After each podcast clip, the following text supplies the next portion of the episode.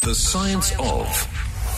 On the Money Show. What would be more appropriate than talking about the science of the tender today? If you've got any experience in dealing with tenders, good, bad, indifferent, or downright infuriating and frustrating, like Simon Mantell's example last week, whereby he tendered uh, with the uh, food suppliers to SAA to produce, he thought, a cracker to substitute a, cracker like a, biscuit um, to substitute Wheatsworth crackers, which are made out uh, made by AVI, and SAA has been using them uh, for uh, the air chefs have been using Wheatsworth crackers from AVI for the last 20 years. Uh, it went through a tender process. He got a letter from the acting CEO of uh, of the of the air chefs and uh, to be told, congratulations, you won the tender.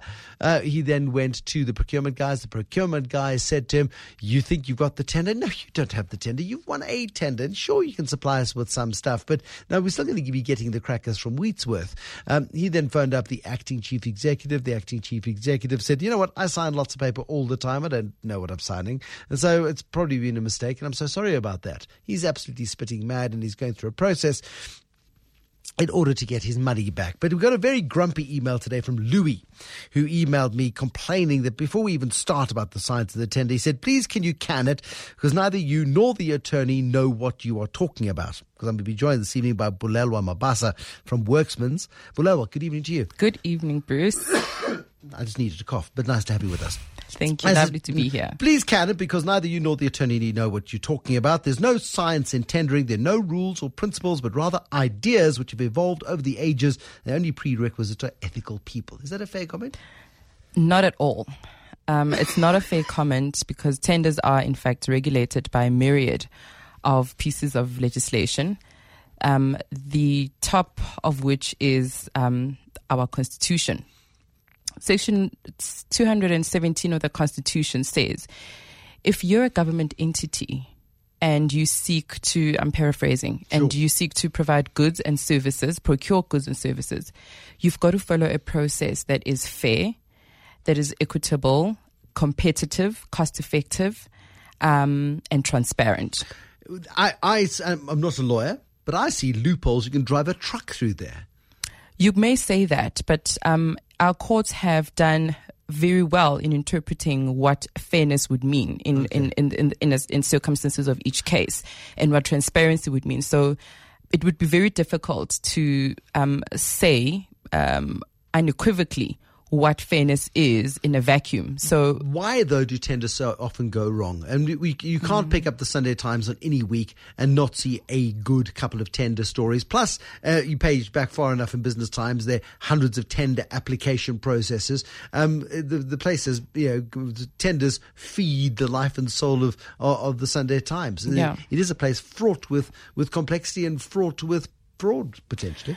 Absolutely, and I think um, the the issues that te- procurement um, committees are often made of individuals that are not well versed in the legislation that governs them.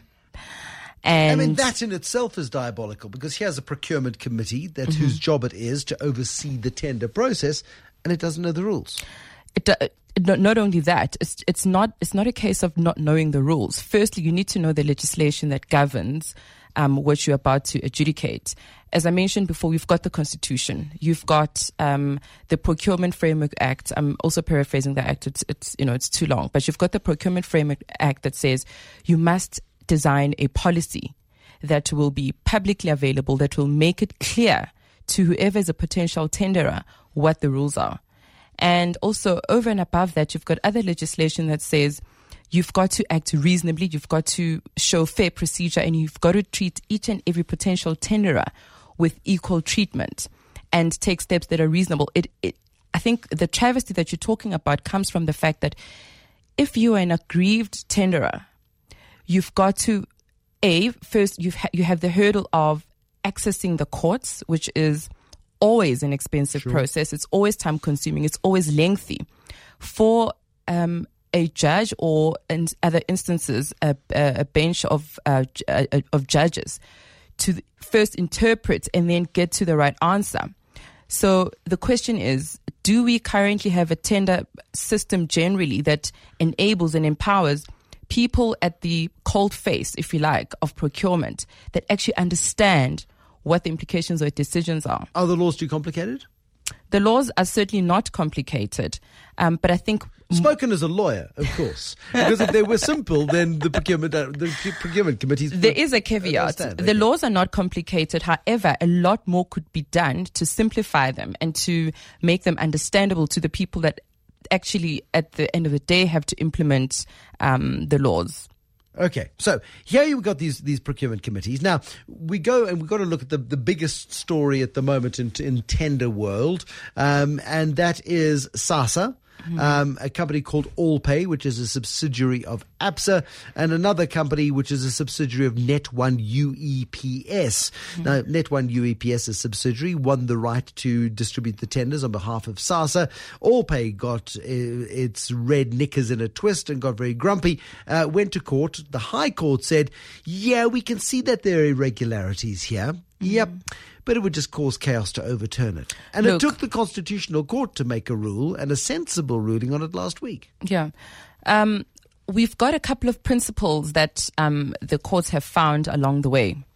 The one is, and I think related to the question that you've asked, is sometimes, even though there has been a glaring unlawful act that has found to be wrong, um, unfair, or, or um, in terms of procedure, or unreasonable, there are instances whereby time has elapsed, too much time has elapsed to make that makes it difficult for courts to try and unscramble the mm. egg, if you like. So, whilst you you know tenderers do have um, refuge or can find refuge in the courts and in, in, in, the court's ability to to to overturn decisions that were wrongly made, um, there are instances that would would in fact um, become a a miscarriage of justice if it if, if if those decisions were to be unraveled, if you like. Yeah, but I mean, I don't think the High Court thought about it that hard. Um, the, the mm. Constitutional Court certainly applied its mind more successfully to to the particular challenge and said basically, uh, Net One, you are obligated to continue mm. delivering the service up until a point that the tender process can be uh, reignited and redone. Yeah. Um, uh, and it's not perfect, it's not ideal, but certainly it's the right solution. You yes. would think. Courts try um, as much as possible possible to be pragmatic and to make decisions that are that that um, can actually be practicalized. So um, we have found uh, courts that have um, made uh, decisions that um, have have made it um, possible for justice to be carried forward, despite um, issues of you know a balance of convenience not favoring the the reversal of the party or time you know having elapsed um, or, in fact, in some cases, um, you find that by the time that the case reaches um, this higher court, the Supreme Court of Appeal or the Constitutional Court, the tender period has elapsed. Uh, are there sufficient guidelines when it comes to the pricing of tenders? For example, one looks at many of the the, the tenders that are issued and the outsourcing of deals. Mm. Once an mm. entrepreneur goes and gets a deal, he goes, right now, what do I do with this? I've never done X, Y, Z in my life, but I ticked mm. all the boxes. Mm. Um, I've got myself a tender, so let me give it to companies A, B, and C to do the job for me. I'll take my 10, 15% cut. They'll make their money. Mm. Nobody, nobody will ever be any the wiser. The, the, the, the system seems to have been corrupted to a large degree um, through that sort of process where people are not qualified to get the tenders that they claim. In fact, um, Werksmans has represented, um, you know, a myriad of clients that uh, we successfully, um, where decisions have been challenged in various courts, including the Supreme Court of Appeal. And in that case, I think it's important to state that for any tenderer that participates in a tender, they need to understand the rules of the game, if you like. And that is the request for um, proposal, which is a document that gets issued. Um, and every tenderer within that document will have all the information that sets out um, the criteria, technical criteria, financial criteria, and so on. And yes, that still is not um, does not guard against the the system being um, abused, if, if if you like. But certainly, the RFP document is a document that's there in all the tenders that sets out all the rules. Is it possible to to say how? corrupt the tender process is are 10% of tenders are they corrupted or 20% 50% is it 70, no i think is, i is think possible in, in the legal world to use the word um, corrupt as opposed to the political world is is not the same. Mean, corruption is fraud in effect, and legally you cannot make such allegations unless you have evidence. Um, that points towards that. I didn't you say can, that, I didn't say the tenders were corrupt. I said, are they being corrupted? Which I think is a subtle difference. Sure. Okay. Tenders are they corrupted? I think that's probably uh, a hyperbole. I think they are misunderstood, and um, I think that more should be done to educate the, the tenderer and um, government institutions that are in the business of, of issuing tenders. Now, Aslam works in government. Okay, Okay. so so you get lots. You you send out requests, Aslam. I'm assuming in Athlone. Um, Yeah. You say to guys, I, I need a tender to supply biscuits for ministerial teas, for argument's sake, and, Yeah. and you get 20 tenders that come through saying we can supply the biscuits. Um, Yeah. what what goes wrong? There, there's a lot of things go wrong, and, and a lot of it is quite simple. Um, for example, uh, the, the bid specification says that you need to supply uh, certified copies of, say, for example, your BE certificate. Um, and, uh, you know, so, so there's two options. Uh, you know, when it comes to small tenders or, or you know, minor things, you, you just you know, you, you can probably just rule out whoever didn't certify the stuff. But for example, if the difference between the the, the two bidders of say a few million rands and and a, a certified copy makes in the difference, you know, you say my view is that government should have a bit of discretion to say, okay, there's no certified copy, but please supply a certified copy within a day or so. And if you can do, you can still, quite, you know, you can then consider that. Or uh, the biggest reason why bidders get out is they don't provide said uh, uh, original tax clearance certificates. They have tax clearance, but what they do is they do a color copy because you know they have to pay SARS. I think uh, 200 rand per copy. Or I'm not sure what amount, but uh, original tax clearance certificates is by far, by far the biggest criteria for disqualifying bids. And second is is generally certified copies, or for example. And people, and people just like get the basics wrong, and as a result, are automatically excluded. So you could have the very best bid on the table, Aslam, Yes. but you're forced to reject it because the photocopy is the wrong color.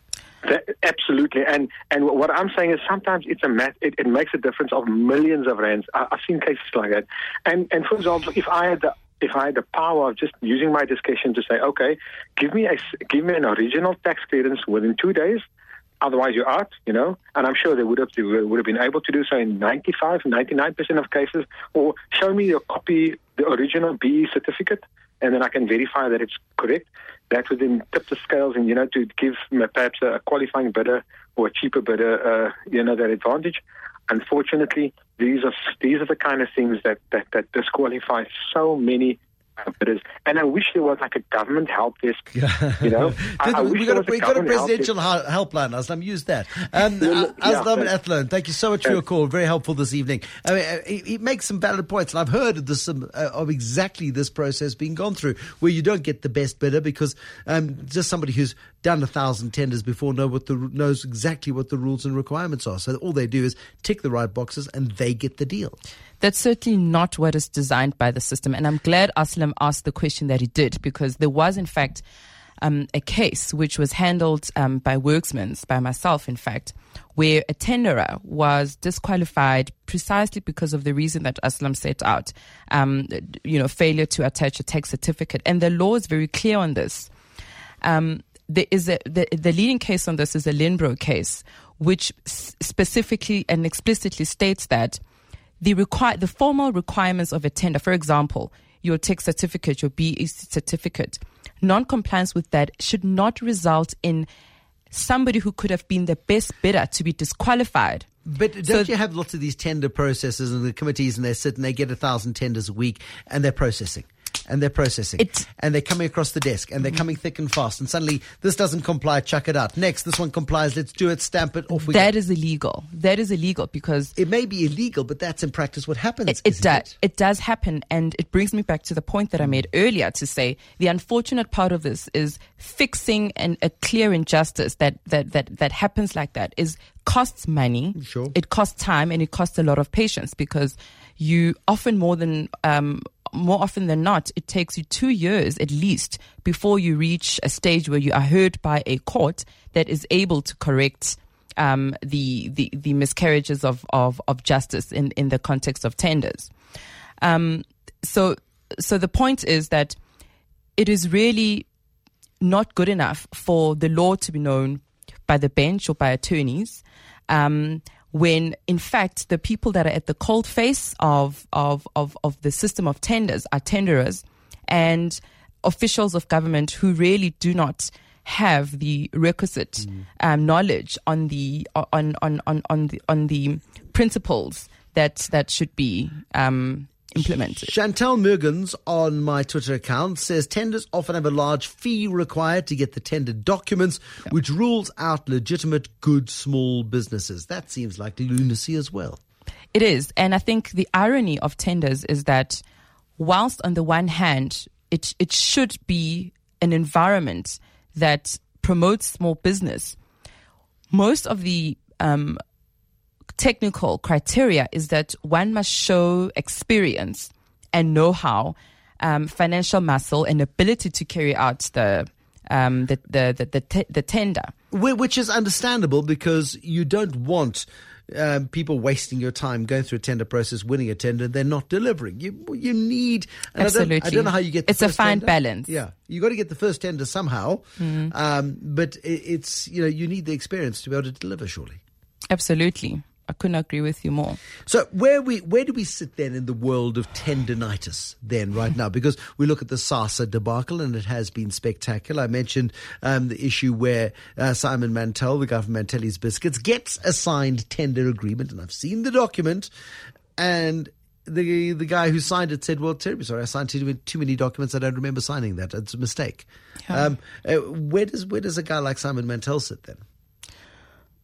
Unfortunately, and it, it sounds ironic, um, me saying this as an attorney, but um, the best possible way to reverse any injustice, such as the cases that you've quoted, is a through legal representation.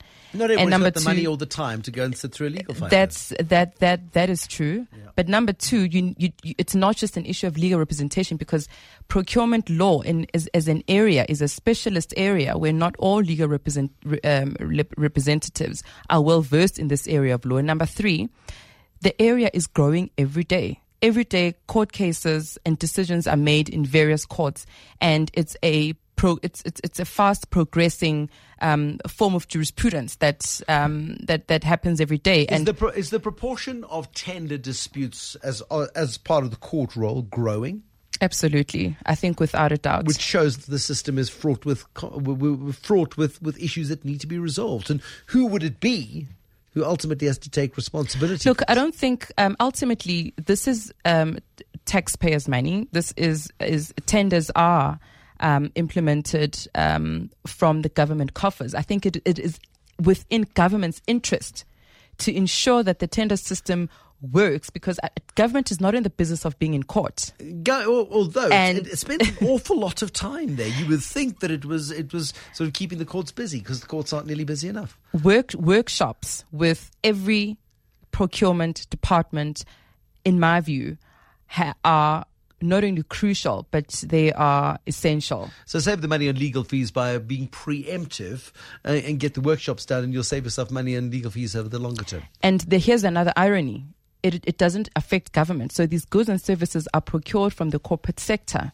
So there is no winner in having a tender system that effectively ends up in courts. And you say there's no winner, but I, I, I, look at it and I go, there are civil servants who are no doubt beneficiaries of some unscrupulous tenders. There are corporates that'll be beneficiaries of unscrupulous tenders. There are people's bonuses depend on these. Who end up in court, Bruce, because some in cases where people can afford to take the absolutely. So you pick your tender carefully enough, yeah. uh, and you can dodge the whole court system and make an absolute killing. Um, the structure of it needs to be revamped quite substantially. Absolutely, without a doubt. Bulelwa Mabasa, great to have you in studio with me this evening. Thank you. She's lovely a, to be here. A director at Werksman's Attorneys, debunking lots of the myths around tenders. I've learned a lot about tendonitis this evening, um, but it is a big issue in South Africa. And so many, you know, let's look at the newspaper stories on a regular basis, and there are tender issues every single day because the officials, the people on either side of the deal, are either corrupt or incompetent. Neither of which has got to be acceptable.